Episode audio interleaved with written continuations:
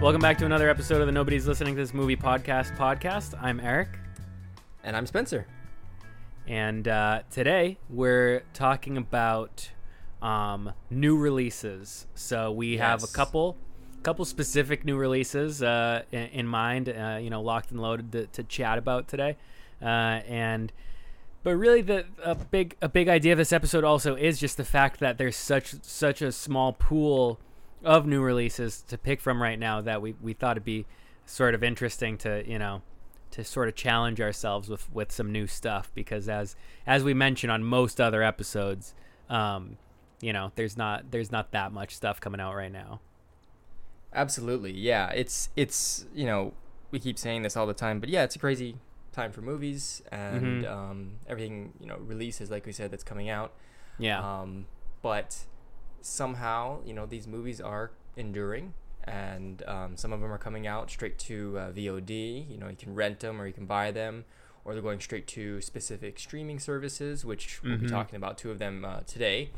Yeah, and some of them are doing, trying to do like a soft rollout. Tenet obviously is, they're going at it. Yeah. It's funny, that just took so long for Tenet to happen. The whole life of the podcast so far, we are a young show, but I think even from the first episode, we've been talking about whether Tenet's going to come out or not. And it's funny, it kind of like, I think our movie theaters in Hawaii are actually opening up like this week. Yes. To some extent, which I just realized like yesterday. Yeah. I personally don't have any plans to go to the movies. I would love to see Tenet, but I don't feel that it's the right time. Yeah, I was going to ask you that. Especially everything that's going on in this state now, it's getting a little bit worse. It is getting worse, dude. Yeah, not to spoil a fun podcast with too much COVID talk, because I kind of hate that too. But like, with the amount of cases going on right now, it's gotten a lot more to the point where, I've known people who had it even just right out of the first couple weeks of it getting in the United States, I think. So I've been kind of, I'm definitely not a denier. I'll say that much. But right. But so at this point, it seems like it's getting a lot more like close to home kind of thing, where it seems like just about everybody either knows somebody or is like 1 degree removed from somebody who's caught it or whatever, like, scares and stuff, people getting tested all over the place. So definitely. Yeah. And it's like, I feel like to be out in the world right now, like I would almost go to a movie theater, but there's not a chance I'm going to go like a opening day to like a big hyped film. Like, I don't know, if I was in a theater. If I was in a theater with like 2 or 3 other people, like honestly half the time I go to the movies, I'm like 1 of 5 people in a theater, like spread out around the whole place, like masks and stuff. I think I'd go for that sort of thing if I knew that was the situation it was going to be, but I'm not sitting like 2 seats away from families I don't know. So I mean that movie, they're trying to do a soft rollout, trying to get it out into certain markets, especially internationally. Mulan is doing their Disney Plus release, where you'll pay for the movie, and as long as you have their subscription, you'll keep that movie in your. That one was Disney insane Plus library. To me, how much they're charging for that. You're right. I guess it makes sense. I think for families, it's a huge plus for them, because usually you go to the theater as a family. Let's say family of 4. Yeah, if you think probably $50-$60, maybe with snacks and tickets and with that sort of mindset, it is cool. But with the mindset of like renting a new release or buying a new release on a streaming platform, at least this one you don't have to like rent it for 48 hours. At least you can keep that's it, cool. But it is still more expensive than a lot of these other ones coming out. Right. So we don't have a lot going on right now in the world of new releases. We have a few films that come out, like I said, straight to VOD. And on these streaming services. So that's kind of where we're going at. And one thing I really wanted to point out is that because these bigger films like a Tenet or even like Wonder Woman, who I DC Fandom happened this weekend, and they said that they wanted to kind of hold out to see if they can get another theater release. So they're really holding out. I'm not sure how that's going to work out. But like with those movies not coming out during this time, this actually gives a lot more attention to these smaller-esque streaming services, and all these movies that come out straight on these platforms. So in a way, this is kind of beneficial to those films. Yeah, it kind of levels the playing field in a way, huh? Yeah, and I'm glad the producers and the directors and the storytellers get their movie out there, and there's a little bit more attention on them. Because, you know, you and I, we've made a few films, and we would love, you know, for people to watch them. I mean, essentially, that's the whole idea, right? Yeah, and to tell a story and everything, and to get that story out there. So it's really, really, you know, it's hard to say that COVID's a blessing for them. That's terrible.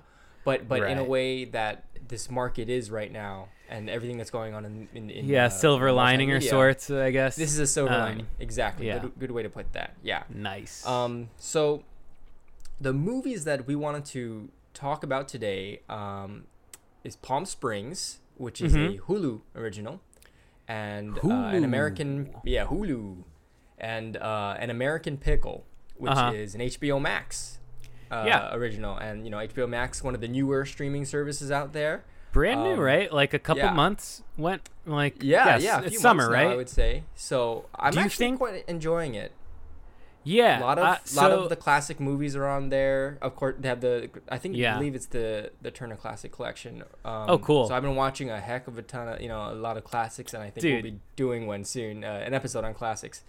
Yeah, and there's just a lot of stuff on there that I quite enjoy.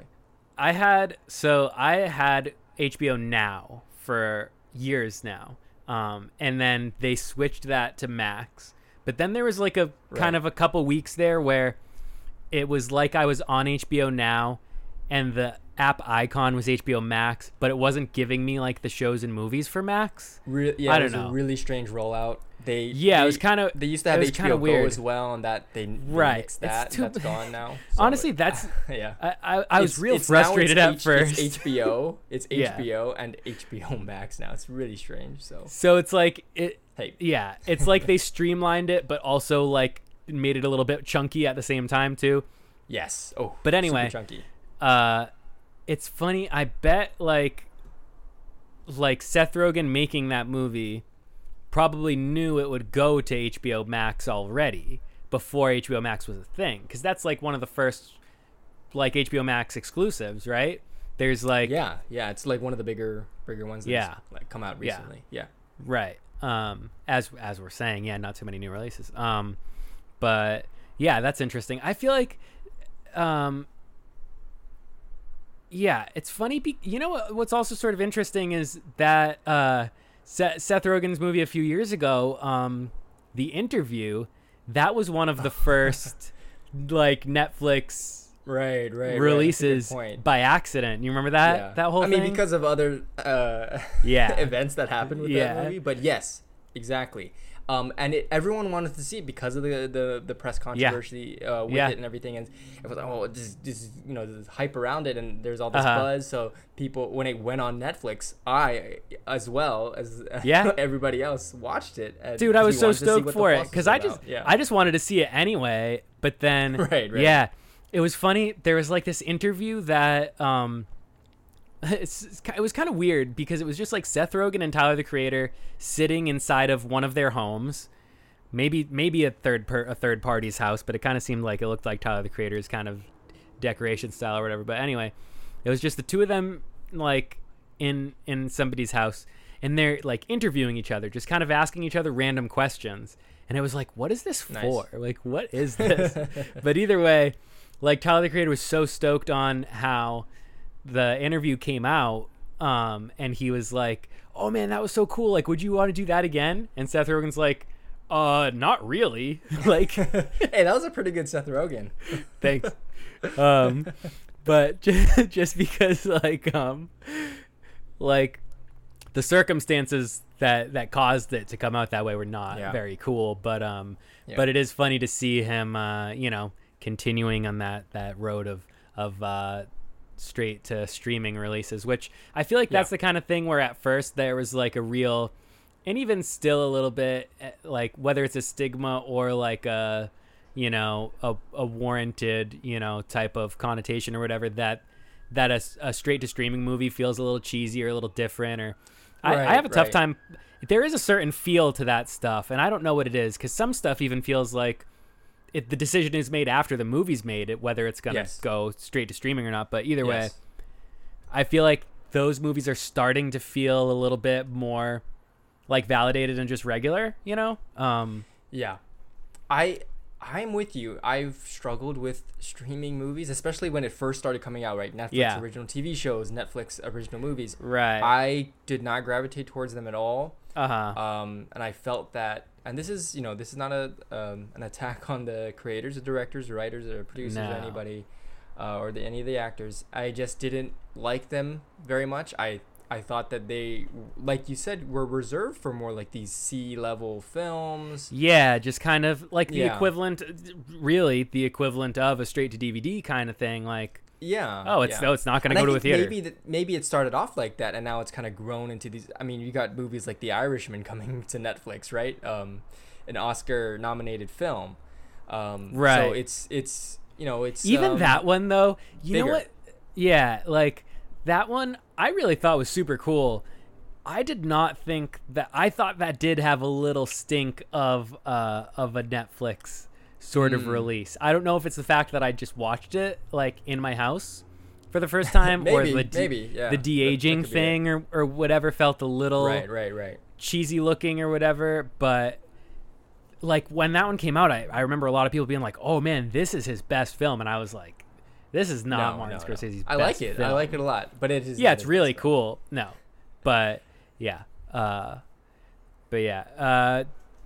Totally. Yeah. Awesome. So that's kind of like where we are right now with new releases. A lot of straight to streaming things. And you know, it's an interesting time. But like you said, it's good for these creators to get their word out and have a little bit more focus on these films, because not so much An American Pickle. Maybe I didn't pick up on this in the world of media and media news and everything. But when Palm Springs came out, I heard a lot of buzz about it. I still wasn't, open to watching it immediately. I wasn't like, oh, I need to see this. And I'm quite fond of Andy Samberg. I think he's pretty funny. I mean, he plays a really good goofball on Brooklyn 99 and stuff. And, you know, his work in on SNL. Is great as well. Of course. So, but I wasn't, you know, stellar. I think it was still a lot of the whole, it's a streaming movie. It's not for me. It's, you know, so like I said, that's one of them we're going to talk about. How about we get into it already then? Yeah, let's go for it. Let's start with Palm Springs because we're talking about it already. Yeah. So Palm Springs, like I said, Andy Samberg is the main character, or he plays Niles. Yeah, what a name! What a name for a movie character, for real, you know.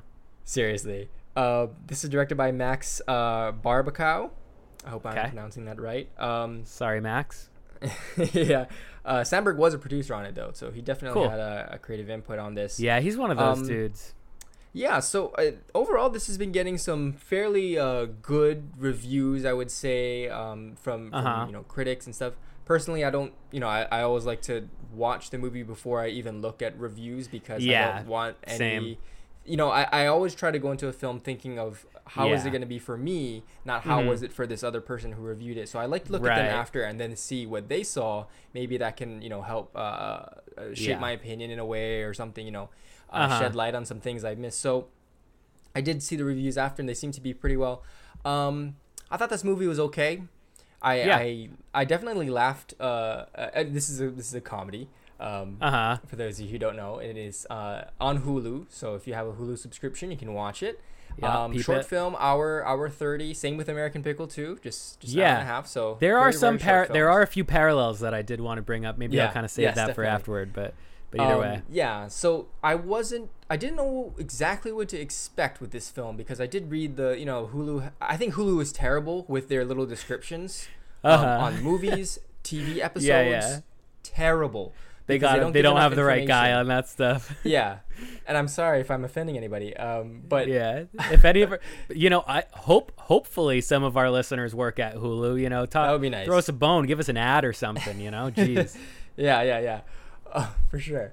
But I it's Yeah, very minimal description on the film. Like I said, I did hear some buzz about the movie before or when it came out, so I knew it was kind of like a romantic comedy in a way, something. And it's Samberg, so it's going to be funny and everything. Right. So I did, you know, have a few moments of joy and laughter in this.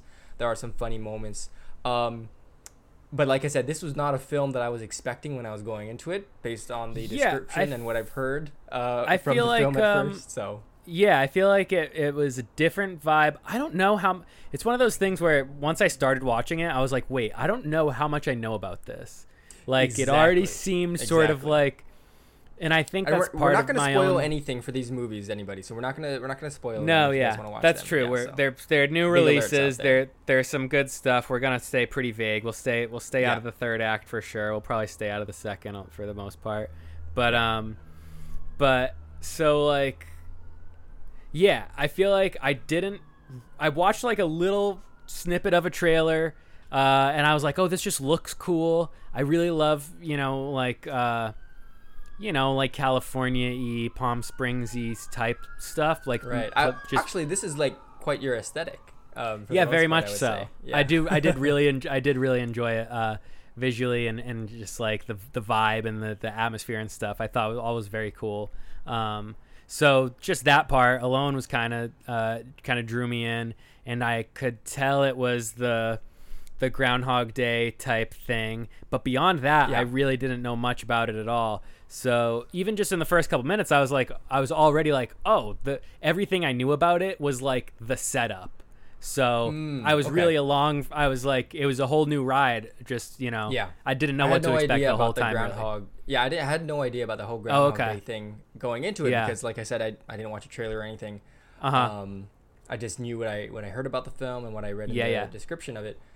And I know a lot of people like to give knocks of like, we've seen this story before, right? Like in Avatar, a lot of people bring up Avatar. Oh, it's Pocahontas. Oh, it's Dances with Wolves. We've seen this story a billion times and everything. I don't really like to knock movies for that because if the story works, then it's still good. What's the idea that there's only like 7 stories exist or something? Right. Like I think that's like a saying. Like I've been saying this a lot about different ways. Yeah. Yeah, exactly. Like there's like it's just that is a concept that there's only so many like types of stories. There's only so many like emotions or themes that a film can be grounded in, and from there it's just the icing on the top or whatever. I've been saying this about music a lot lately, where I've been like playing music a little bit more and stuff, and I've been trying to write some songs again and stuff. And like, I feel like I used to always just be so hard on myself, whether I'd hear like a riff or something, and I'd like play a thing. I'm like, oh, it sounds like something else already. And lately I've just been like, whatever, I'm just going to keep messing with it. And even if it's just somebody else's song, there's only 7 songs. There's only 7 stories. Right, you know what I mean? So it's just nice. Like, yeah, there are such like, there's so, I don't know, critiquing a film is valid, and your opinion is always valid if you like it or didn't like it or whatever. Yeah, but I mean, that's what we're doing here, so. Right, exactly. Yeah. But there is like certain stuff where it's like, yeah, I don't know. You could probably tell that it was a Groundhog Day type thing going into it, so if you're going to be pissed off about that, just don't even go that far. You know what I mean? You can stop the movie. So, it's you didn't pay for it. I mean, streaming, so you're paying for everything in the streaming package. But But what I found interesting is it took the elements of the Groundhog Day story, live, die, repeat kind of thing, but it did a little bit of extra with it where it's not exactly the same story. Like we don't want to get too deep on this here and give anything away, but the I would say saving elements of Groundhog Day, what happens in that movie. It doesn't really match up the same as what happens in Palm Springs anyway. Right. So it's not exactly the same story. It's a similar story because of what happens in it, the whole live, die, repeat thing, like you said.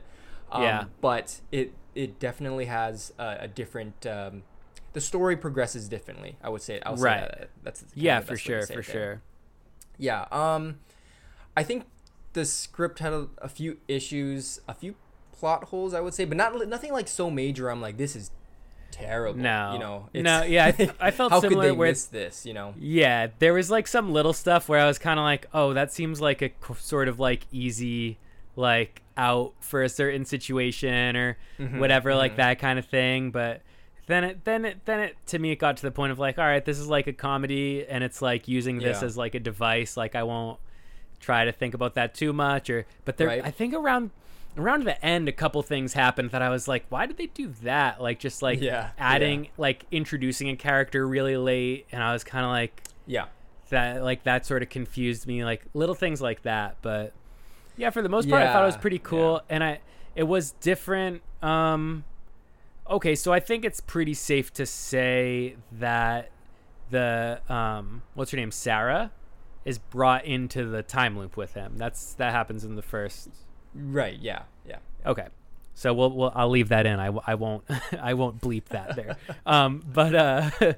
So that's got to be in the first like 5-10 minutes anyway. But even that part to me was kind of like, oh, okay, that's cool. Like, you know what I mean? So but yeah, I thought that was interesting, and like the dynamic between those two characters. Again, not to go too much further, but I thought that was like handled a little differently than I thought it would have, and I thought that was interesting. Cool. What did you think about the performances, the acting in this film? I thought pretty good. I feel like Andy Samberg, is one of those dudes where he just kind of plays himself all the time. He felt pretty similar to how he does in anything else. But I thought he was good. I thought his girlfriend character or whatever, I thought she was like a funny sort of like foil to him kind of thing. Right. What's that one dude, J.K. Simmons? Yeah, I was just about to say J.K. Simmons is in this, and he's J.K. Simmons. He's good. I like him. Yeah, he's solid. I like him. He's awesome in whatever he's in. Again, another one of those dudes that feels sort of similar in a lot of stuff, but he's using his tools correctly, I think. And I like that. I think it's because a lot of things like the roles are maybe for him. That's kind of like how I feel about Brad Pitt, is that everyone's like, oh, he plays the same character in every movie, like this, but it's cool, like that's what he's given. They want to cast him in it, so they put him, they make it exactly right. Not necessarily typecast, but sort of typecast. That her name, in a weird way. Kristen Milioti, I like her though. She plays Sarah. Well, what else is she in? Oh, she's in Wolf of Wall Street. Oh, dude, she's I was just about to say. There we go. Yeah, she's the wife. Sick. Yeah, she was good in that. She's awesome. Yeah. I thought the performances were really good and everything in this one too. How I Met Your Mother too. Yeah, that's a spoiler for that show. I didn't say a spoiler. Oh no, I'm telling you don't. Oh, what did you say? What did you say? Her character is a spoiler for that show. Oh, yes. No, yeah. I know that. Okay. I was like, whoa. Dude, that was like a worse thing to say. There's one thing to spoil in the whole show. All right, we're taking that out. Yeah, we'll bleep that. We'll bleep that. I got to learn how to bleep. I thought you were going just there. That's why. All right. Moving on. No. So this is definitely one of those like, the ending, like we're not going to spoil anything, but it is one of those endings that it's like, okay, it's one of those look up ending explain things. Yeah, I thought that. Yes, very. I thought it was really cool though. I enjoyed the ending. I liked it a lot. Awesome. Yeah. All right, yeah. I mean, this film, I think for the most part is just an enjoyable watch. It is rated R, cool. So it's a little hardcore in some areas. It's a little adult, so maybe don't watch it with your parents. I thought you were gonna say like don't watch it with kids. Well, I'm definitely like, not with kids. Yeah. I do remember we talked about Gongro before. I went to see Gongro with my parents. I was much younger at the time as well, in the theaters, and that was probably not a good idea for. It is almost anybody. Like worse, like. I feel like when you're a kid, or as if I were a kid and I was watching something that was like maybe above my age range, I did feel more just uncomfortable to be watching it with my mom than than what I was actually experiencing from the movie, which definitely is a funny. It's like just worse that you're watching it together than the fact that a child is seeing certain things. Am I supposed to look away here? Am I supposed to? I guess I gotta go to the bathroom or something. Yeah. Ooh. Yeah, definitely. But I think for what it is, I think it's a fine film. And I think a lot of general audiences will enjoy it. I mean, there's, like I said, good performances. There's some comedy in there too. I wasn't exactly expecting the sci-fi fantasy element to it. We got it, and that's what the film is. For me too. That was another big thing. I'm glad that you put it in such terms that I didn't have to go too much further than that. But yeah, I was also surprised by the device and the way that everything. So yeah, check that out. Like you said, that's Palm Springs on Hulu. Palm Springs, super cool. Original. Good summer flick. Definitely. Honestly, you know, yeah, good not summer just because movie. It's set in Palm Springs, but it's just the tone and everything. Yeah, definitely. It's fun. It's light. All that stuff. It's what you want right now. It really is. It's good. It's a nice little escape. I liked it. Yeah, it was great. Well, great. Let's move on. Or did you have anything else to say on this one? No, I was probably just going to ramble more about like aesthetic or it felt nice. It was nice. It was good. It was cool. Just kind of filler words. The same adjectives over and over again. Yeah. Nice. You know. Awesome. So yeah, let's move on to An American Pickle then. So here we go, dude. Is the HBO Max one. Seth Rogen, dual roles. My guy. Yeah. He did a really good job at separating those two roles. Absolutely. So this is I always like to shout out the directors. Brandon Trost. Okay. Hopefully I am pronouncing that one right as well. You know what? Dude. Cool. Okay. I didn't know that he was the director. This guy was the DP. He shot a lot of Seth Rogen films. So it looks like this might be his like directorial debut, at least as far as Wikipedia is concerned. But he did like, I think one of the first Seth Rogen ones he did was, sorry, now I'm kind of just like scrolling through this and trying to find what I'm saying. Well, he's done a lot of cinematography stuff on like The Disaster Artist, The End, or This Is exactly. The End, excuse me. This Is the End. That was the first one that they worked together on, and then he did The Interview, he did the Disaster Artist. So he's like buddies with those guys. That's awesome. Neighbors too, cool. Or maybe The Night Before. Did you see The Night Before? No, I have not seen that. That was Seth Rogen's Christmas movie. Right. Yeah, I haven't seen that one. Damn. Awesome. So he obviously has a good relationship with Seth Rogen, so that's cool. Cool, dude. That's awesome. Yeah, good for him. I'm stoked for him. That's sick. So yeah, this is he directed this film. Seth Rogen obviously is the main actor and the star of this one. Like you said, doing two roles. So Eric, how about you tell us what is this movie about? In general terms. Synopsis. And so I listened to Seth Rogen interview on Mark Maron's podcast a few weeks ago. I love. I'm a big WTF guy. I any chance I get to watch like a Seth Rogen interview or whatever, I'll watch him. I feel like he's one of those dudes where like he gets sort of, pigeonholed as just like this like stoner comedy, like goofy dude.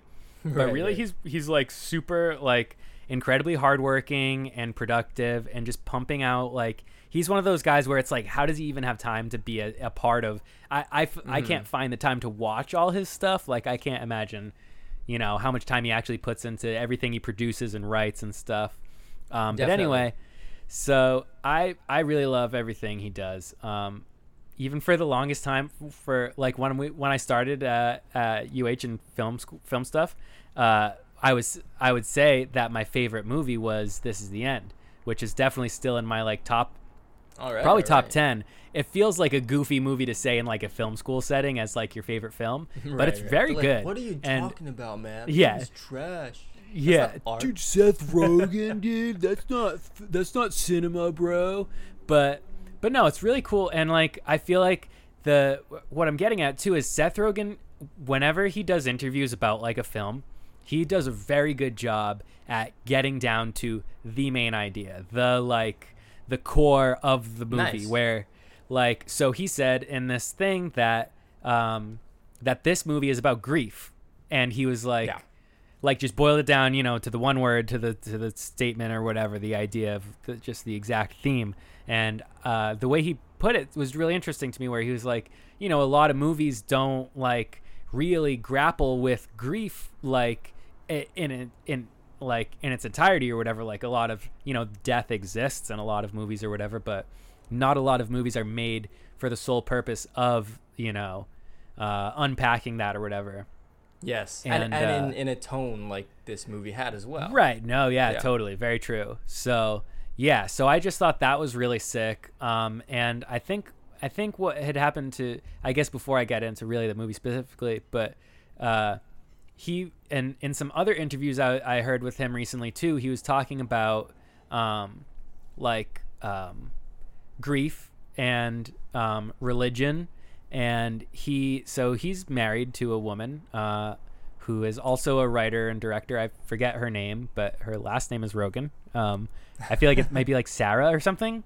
Sorry. Oh, well, that's interesting because do you think his wife in the film is named Sarah as well?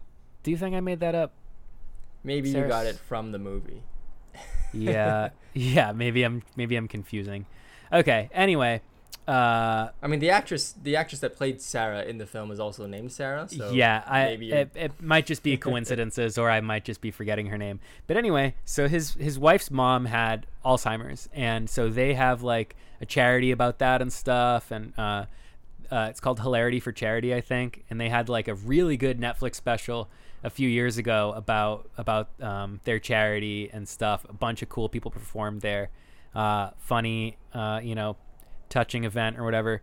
But anyway, so I believe her mom passed away recently, so in like a few interviews I heard recently, it sounds like that's like, you know, kind of big for him right now, is dealing with that grief. And specifically I think his wife is also Jewish. So Lauren Miller is her name. There we go. Not even Rogen. Can you believe that? Rogen. I was like wow, but her last name's nope, sorry. Writer and actress as well, so yes. In the business. Yeah, she's in the biz. But yeah, so he was he's talking a lot about like, grief and religion, and it seems like those things are coming up for him a lot, and how they are much more relevant in his life, especially together, than they were when he was younger, and how at this point in life he's like, oh, I could see why, you know, like religion is very separate from a lot of things that we do in our day-to-day life, but in situations where you lose a family member or something, like he's specifically talking about like what is it, like sitting Shiva when somebody dies in Judaism, and then everybody like hangs out together for a while, kind of thing.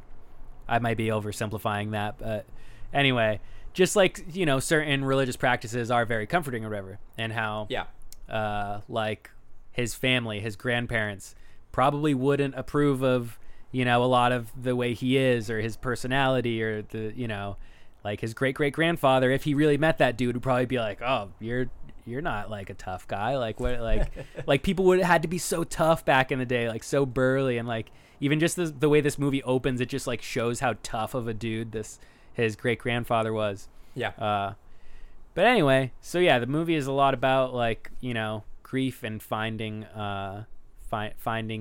yourself and your family and your religious side or whatever. Awesome, What do you? I think I'm trailing off now. What are your thoughts? Well, it was funny because I asked you also not just what about it is, but I asked you for a synopsis, but we didn't get that, but you gave us something better, so that's yes. That's awesome. Cool. Okay. So all right, synopsis. So his great-grandfather, this super tough dude, is like, he's like a ditch digger in Eastern Europe. Yeah, which is an interesting job. Yeah, and like I said, he's, you know, a super tough guy. When his shovel breaks, he just uses his hands, whatever. He meets this woman. And this is played by Seth Rogen. So this is the first character. It is also Seth Rogen. Yes. It's Seth Rogen with a beard. And for whatever reason, he and his wife have to move to the United States. I think in search of their dreams. Yes, the American dream film. Yeah, the American dream. Right. Yes. Yeah, I've heard of that. But yeah, and then once they get to America, he works in a pickling factory, and even right from the beginning, there's a lot of kind of like, like there's a Michael Ian Black. I think you just hear his voice, but I'm pretty sure it was him. They're like at Ellis Island, and he's like, "All right, you dirty Jews, go over there." Like. Yeah. Yeah. just right in it, and he's like, yeah, they don't like us too much for some reason, and he's like forced to work in like a pickle factory, and he gets brined, he gets pickled. The factory, they seal up the vat, the factory is closed for 100 years. He falls into a bunch of pickles being brined, right? Yes. And no one recognizes that he falls in there, but and then they're like, okay, everything's shutting down right now as they cover him up. So everything's closed. Everything. All right. It's like a theater set where it's like, okay, lights down. Yeah, really. Move off. And then the next scene kind of thing. The way they did that, I thought was really cool too, to sell that, like how goofy of a thing, like, oh yeah, a man is gonna fall from a second story into a vat of pickles with people standing 10 feet away on either side and nobody's going to notice. Yeah. But the way that I will say there is a massive suspension of disbelief in this film. Huge. So it's just silly, but if you can look past it, then you can watch and the film progresses. And go on. Even so right after that, and we don't have to go through the whole entire plot, but just to get the intro or whatever, so anyway, some kids find this factory, whatever. He's taken out, like a caveman out of ice or whatever. And then they're like, and then some scientists explained this, and their explanation really worked for everybody. Yeah, and it's just like there's no scientific explanation for it in the film. Yeah, it was like a voiceover kind of like, yeah. And, that's fine.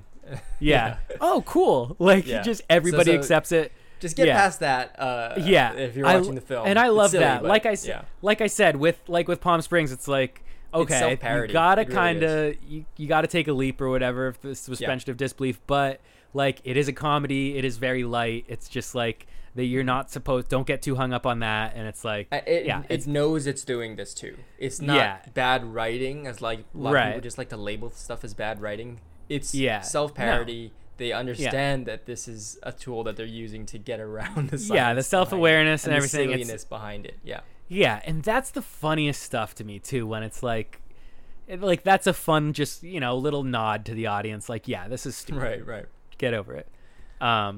Also one other little parallel is Jorma Taccone is in this, in An American Pickle, and he was a producer on Palm Springs. He's one of the Lonely Island dudes.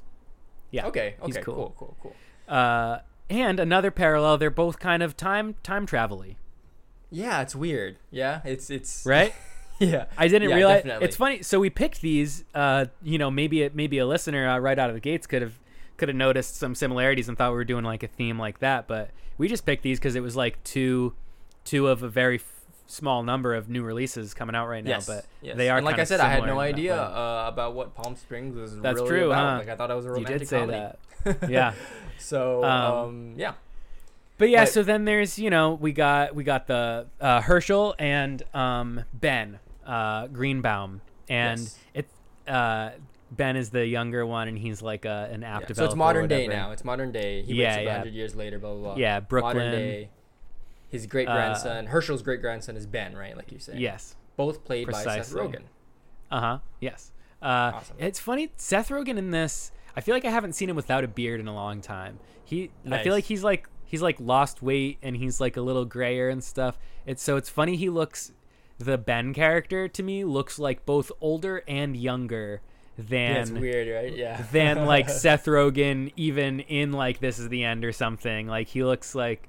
He just looks very different in this. The way they've like wardrobed him and stuff, like just super Brooklyn dude, like just very like kind of hipster, kind of definitely.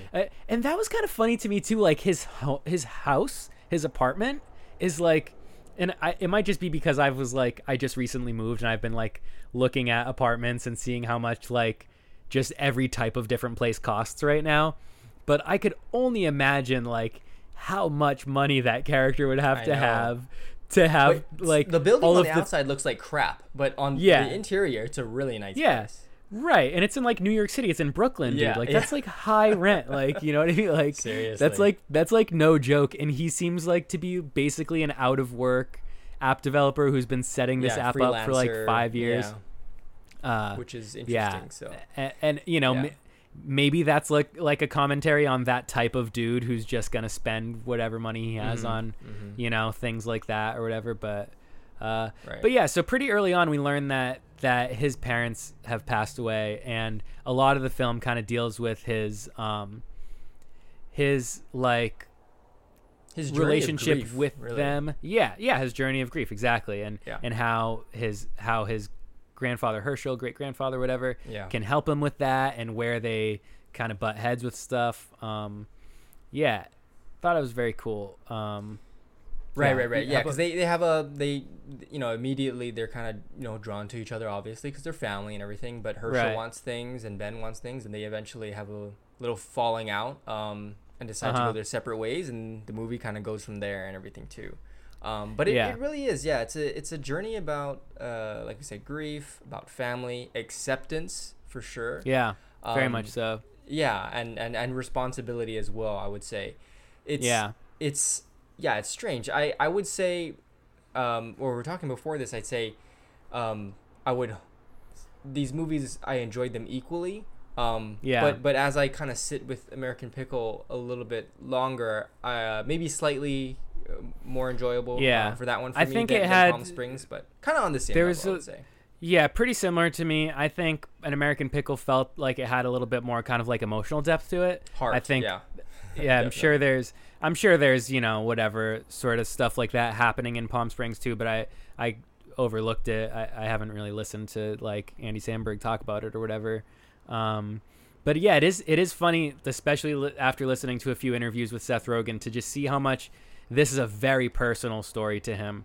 And it seems like basically just his experiences in the past probably year or so, you know, with this kind of family, grief, religion type stuff, which is funny too, because he's like, in this interview too, him and Mark Maron, because Mark Maron's also Jewish, and they were just, it was like a very, very Jewish episode. They were just talking about like Israel and like just the different types of Jews and stuff, like very like super, super Jewish conversation, but, you know, like Seth Rogen is like, you know, he's Canadian and he's Jewish and he smokes weed. And that's like his personality boiled down, you know, pretty much for at least for the general public to, you know, if you're like generalizing something, you're probably going to talk about one of those three things with him. And but it's funny to see him like, you know, sort of accept, as you said, that religious part of being Jewish and not just the cultural aspect or the, you know, the jokes that come along with it or whatever, like, you know, he really went there with that stuff in this and in the depth of it. And, I thought that was interesting. For sure. I'm seeing kind of things, you know, I don't hate to knock a film, but I, you know, you have to address some of the things that may not have worked as well. There are a few things, I would say, same things that I had issues with Palm Springs. Some script issues, some plot holes, some convenient things in both of the movies that just kind of, you know, happen. And it's not the scientist saying whatever and the brine in 100 years and blah blah blah. Like that's we already know, we established self-parody. It's silly and they understand that it's silly. There's some other things later in the movie that I'm not gonna get into, but things that were just a little too convenient, you know, just as like, okay, it's a tool to help the story move along. I think I can imagine it doesn't fully make specifically a lot of sense, but what you're talking about, perhaps. Yeah, exactly. But yeah, I mean, I enjoyed the message of this film. I think there's a question I do want to ask you in a bit when I finish this thought. But I thought that this film did have a lot of heart, and I did feel bad for the characters, both of them, in certain points of the film, where I wasn't expecting to have this kind of reaction towards this film at first. Not because it's Seth Rogen or it's, you know, it's a streaming movie or anything. I just didn't know too much about the movie, and I was just watching, and I was like, okay, well, this is a silly thing and everything. But yeah, there are some deep emotional moments in it. Yeah, for sure. And with all the silliness aside, it's still a human movie, you know, if you can, like I said, this suspension of disbelief, put aside the things that make no sense. It has a lot of heart in it. But the question I wanted to ask you is, would you consider this a comedy as it's labeled online, or I don't know. Drama? Yeah, I'd more call it like a drama, or yeah, I mix don't think both, I maybe. Yeah, definitely mix of both. Like there were jokes, but I think it's kind of like everything has jokes, everything has comic relief. Palm Springs is definitely more jokey. Comedy. Yeah, that one was more a comedy. This one had like, you know, little bits and stuff, and there was I'm the after credit scene. Oh, yes. Did you get there? Yeah. An American Pickle? Yeah. I thought that was very funny. I like her. Yeah. I like this film. Very, very appropriate. Man, we gotta. Yeah, we'll. Next time we talk about these two movies specifically in an episode, we'll do a section of spoilers at the end. But I think that ship has sailed. Yeah. Next time. Yeah. I would drama maybe. Yeah, probably more so. I don't know, just kind of regular movie. It just felt like a movie. It's just a movie. Just general. Yeah, right. It's just a general movie. It for a movie to be about what it is about, it's pretty funny. It could have definitely, with the themes, gone to be made by Seth Rogen. It is, you know, it's going to be funny. I guess in that sense, yeah, it's just going to be a comedy. He does do like different stuff too, but either way, I mean, have you seen him in Steve Jobs as Steve Wozniak? I didn't see that one. He's pretty good in it. Did you watch a dramatic role? So yeah, I saw the other Steve Jobs movie, the one with Ashton Kutcher. Kutcher. Those came out like back to back. That was kind of weird to me. Yeah, it was kind of close. Yeah. One got Oscar nominated and the other one didn't, I believe. So that sounds about right. Weird. What was I gonna say? I don't know. Sorry, totally interrupted. Oh, did you see what's that other show? What's it called? Not Reaper. Oh, Preacher. Preacher? Oh no, I haven't seen Preacher. No. But you know that's thinking of though? I am aware of the show Preacher. And it's the show. Yeah, Seth Rogen. That's Seth Rogen. I think he writes that or directs it or produces it. Yeah, so he's got, you know, he does do more just straight up drama. But even that, have you seen any of that? No, I haven't seen any of it. But is it kind of like this movie where it's a little bit of comedy, a little bit of drama? A little bit more just drama. But then there is like very funny stuff. Like there's this one character whose face is just a butthole. Oh, okay. Like that's objectively funny. Oh, okay. Like so he has eyes, but his mouth and kind of nose area is just like a butthole. So interesting. Yeah. So, but yeah, I don't think he's gonna get too far away from comedy really ever. But cool. Yeah, there's some range here for sure. Yeah. Awesome. Yeah. Okay, so if you were to sit down. And just, I want to watch a movie tonight. Have a beer, eat my food, watch a movie tonight. Which one would you pick? These are the real questions here. And is this before I watched them or after? Well, I mean, it's it's kind of hard to say before because you already know. Yeah.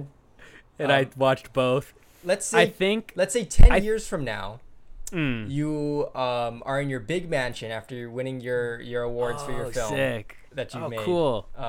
And that I was a part of as well. So I'm in a mansion nice. As well. There you but go. We're in separate mansions.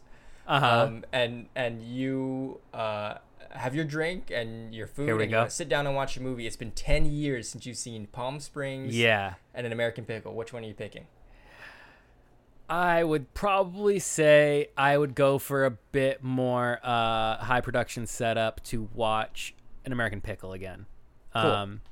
That being said, I think that also has to do with the way that I watched both. I did watch both this week, and I waited till it was like nighttime, and I sat down very comfortably with a brew. But I did make myself a little meal to go with An American Pickle, and I had some pickles. I had that's the way to do it. Yeah. I'm gonna even send you a picture. So there was. It's gonna be a live reaction, everybody. Yeah, let's see how unimpressed you are by this, dude. Oh, so wait, I made. Do you just take pictures of your food, like whenever you eat food? or every single time? No. I made myself buffalo chicken. I sauced the chicken myself. This is cool. I had some pickles to go with it because I've at Popeyes, and it's not just a Popeyes thing, but I think it's like just a type of chicken sandwich right now called Nashville hot chicken. They put a pickle on it. So buffalo chicken and pickles has been kind of like a little combo I've been doing. Yeah, looks good. You see, looks good. Is that I got my little margarita? That's my margie, dude. Classic. You know me. You know me and my margs.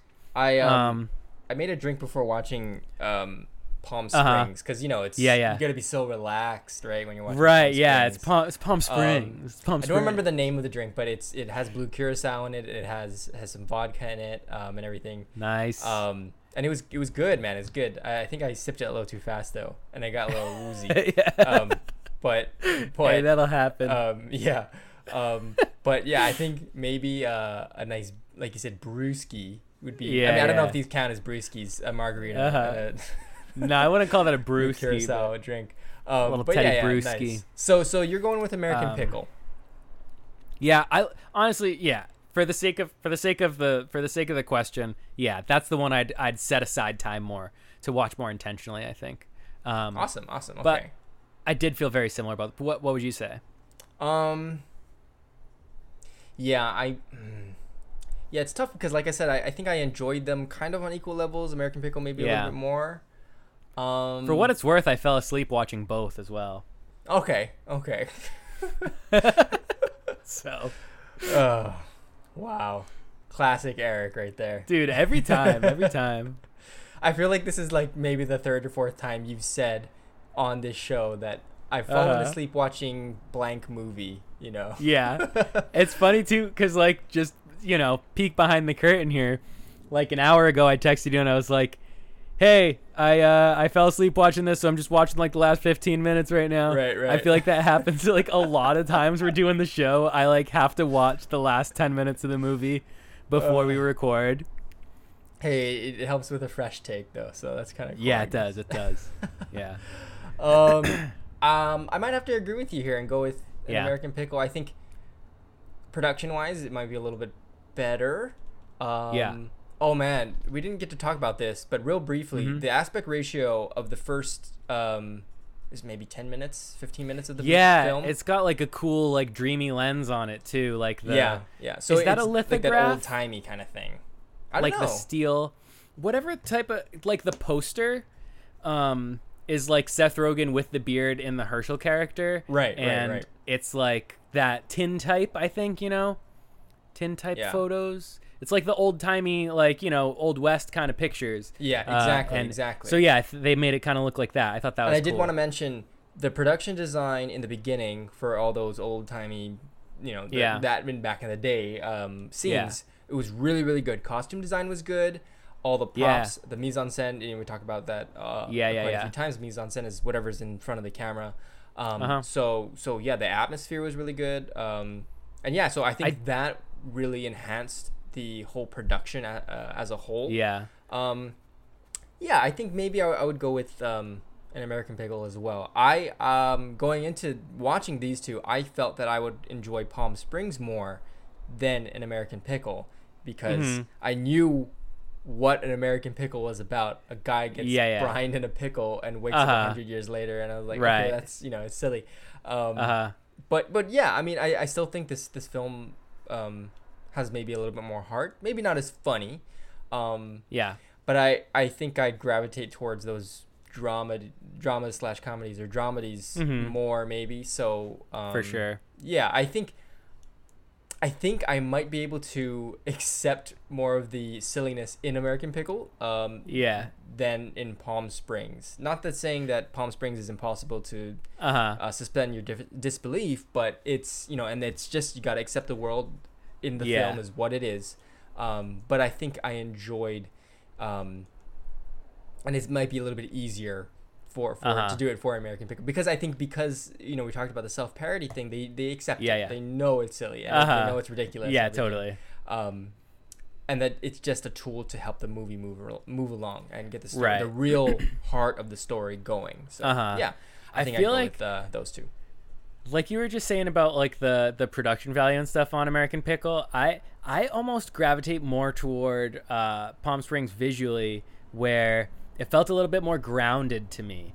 There was something about in American Pickle where like it was like the story in Palm Springs was a little more out there, but visually it felt more like just kind of regular looking, or for lack of a better term, I don't know. I should be able to speak to what I'm talking about a lot more articulately, but either way, there's like, I think for some reason when American Pickle had like gloomier scenes, it was almost like it looked like that was done after the fact or something. There were definitely green screens. I noticed. Yeah. Effects. For sure. And that, I feel like they could have probably done without that, but I'm sure, you know, budget or whatever to do the period stuff or the European stuff. But yeah, I'd say that was kind of my gripe if I had to pick one, just being picky about that stuff like I am. Right. Both super cool. Yeah. Awesome. All right, so I think we'll leave it there for these films. Like I said, this is just the state of where movies are right now. I think we talk about it kind of every week of what's going on in the world of film and everything. Yeah, doing our part, so right? These are the new releases, and if you guys enjoy watching these, you know, good on you, and, you know, we hope that you can enjoy these two films if you haven't seen them already. So like I said, we didn't spoil anything, so go, you know, feel free to watch them without any spoiler thoughts in your head or anything. But, you know, don't just take our reviews for it. Of course, you know, watch the movie. If you enjoyed it more than we did, or if you absolutely hated them, that's totally fine, right? Because we want to hear what you guys think as well. So right, yeah, come back after you watch them, see if you can read between the lines and see what we're really talking about. With exactly. We are on our Discord or FaceTime call right now, so we can see each other when we're recording these episodes. And we're like hand signaling, like, signing to each other. Yeah, that we can't talk about, but we're saying it with our eyes and our hands and everything. Yeah. So. Yeah, awesome. Also, honorable mention for another new release. You know, there's more stuff too, and there's some that just definitely, you know, kind of just weren't really up our alley to really talk about or whatever right now. But one is that the one you're movie I've about? What's that? Scoob, is that the one you're Oh yeah, Scoob. Yeah, dude, I'm so stoked for Scoob. No, there was Joe Keery of Stranger Things. You know, I think a lot of people know I'm a big fan. But he did a movie called Spree, which I'd seen like photos from a while ago, and I was like really waiting to hear about what that was, or because I didn't even know it was called Spree till a couple days ago. And another kid from Stranger Things, the kid that plays Mike, like posted about it, and I guess it came out a couple days ago on Amazon. It's like $7 to rent or something. And I was gonna watch that, but didn't do it in time to speak about it on the episode, so maybe that'll come another day, or maybe I'll just watch it and enjoy it on my own. But that's another new release right now worth checking out. Cool Awesome. I mean, you know, like we said, there are lots of other new releases coming out now, and of course we'll have to see what happens with these bigger ticket movies, you know, like Tenet or something. Man, I feel like that's all we talk about is just that movie. Just Tenet. Because it dominates the news, man. It's like, it really does. And it's like, it's really trying. It's got a monopoly on film talk right now. Absolutely. And, you know, I want it to come out. And a lot of people are like, oh, now it's going to be terrible because all you guys done is, you know, there's been so much hype and it's been building up for months and months. Yeah, for real. I have... You know, I've tried, like I said, I try to avoid reviews, but I've seen on social media people that have seen the movie, and they said it does live up. So I am excited to see it, just not in the theaters. So we'll see what happens. Yeah, see what happens. That one, a little bit down. But the road. What I find really interesting is that studios or theaters, they're not sending these movies to reviewers to watch at home, for critics to watch at home, which I think is crazy. So they're asking. They're still making them go to the theater. Yes, they're asking them to perhaps risk their lives to go to the theater and watch this movie so they can do their job. That's lame, dude. Yeah, and if someone wants to be safe, and like I know a few people who like don't want to do it. Like screeners exist too. Yeah. Like people like just other actors get screeners for stuff too. Like So yeah, I do feel bad for a lot of the big time reviewers out there and critics who are trying to get their hands on these films to review them so that, you know, things can get out and the good word and everything. So yeah, that's whack. Yeah, they should fix that. Whoever, if you're listening, if you can fix that, go for it. Thanks. Yes, please do it now. Yeah. Yeah. Awesome. All right. So cool. I think we'll end the episode here.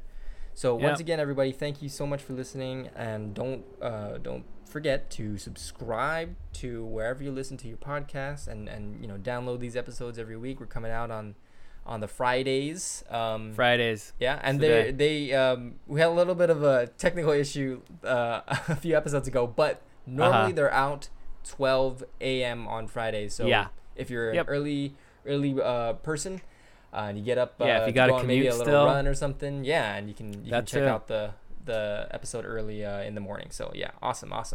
And you know, if you guys are new here, welcome, and don't forget we have a whole bunch of episodes that we've already done.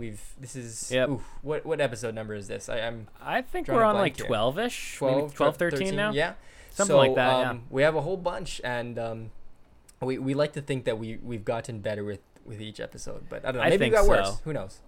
Yeah, let us know. Maybe nobody's listening now because we just told it so bad. We can handle it. Awesome. Well, again, thank you all for listening, and catch you guys in another episode. See you later.